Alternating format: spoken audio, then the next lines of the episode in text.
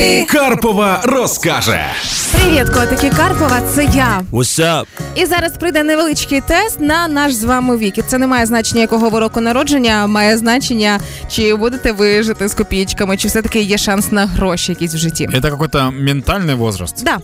А, кілька застарілих фінансових звичок, на яких ми точно росли, але Так. треба зізнатися, чи живемо з ними досі. Тож поїхали. Перша і найпоширеніша це ось ця звичка жити за принципом зате своє. Купив малюсіньку хатку, десь майже в підвалі. Малюсінька, зате своя. Не знімаєш, комусь не платиш дяді в кишеню за красиву квартиру. Я так чуть не сделал три года назад. А ну-ка. Я э, в Киеве хотел квартиру.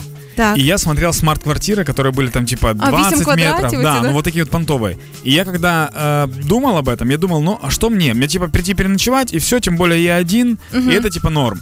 И стоило это, по-моему, тысяч двадцать долларов. Відносно Что- небагато. Да, это относительно немного. И я реально размышлял, а потом я приехал туда с подружкой, она посмотрела и говорит, чувак, ну не гони, это прям, это ничего прям. Ну, власне, да. Тому Зато как я шиковал два года на эти 20 тысяч. ну. Це вважається дійсно звичкою застарілою, що краще все ж таки пам'ятати про те, що є ще момент комфорту, а немає задачі прийти малесеньку нору. Сейчас, кстати, многие люди, особенно э, поколение вот наше, поколение чуть-чуть предыдущее, э, предпочитают жить на съемных квартирах, менять их почаще, чтобы они были классными, просторными. Пускай это не мое, но я буду жить типа классно. Ну, я так е, змінила будинок одного ранку, прокинувшись, зрозумівши, що я хочу просто кращі Да. умови. Так відбулося. А ще поширена звичка не збирати гроші на відпустку, тому що є щось більш е, екстрене, більш цікаве тут і зараз, умовно кажучи. Так збирала на відпустку, але зірвалася і накупила собі батончиків шоколадних. Да. Знаєш, ось такі іграшки. У меня такая сейчас тема дилемма с машиной стоит. А ну-ка. я думаю о том, что вот если я могу сейчас поехать сорваться, отдохнуть классно, Так. либо все-таки потерпеть и докопить до машины. И? Ты выбираешь? Я не знаю, Юля, это дилемма. Наступна історія, що дуже сильно видає наш старечий фінансовий вік, це коли навіть не стараємося знайти роботу додаткову або знайти роботу краще.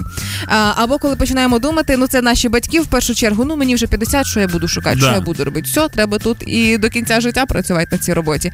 А все ж таки немає значення, оскільки ви починаєте, о, о, в якому віці взагалі, хоча б мінімально щось десь варто ворушитися, тому що ви не старенькі. И есть еще прикольная штука, что вы можете в любой момент приобрести какую-то новую профессию, о которой вы даже не подозревали. То есть, грубо говоря, вы работаете там 20 лет в офисе, а потом решили сделать что-то на аутсорсе, и какой-нибудь, не знаю, смонтировать видео, либо что-то еще. И оказалось, что у вас невероятный талант к монтажу.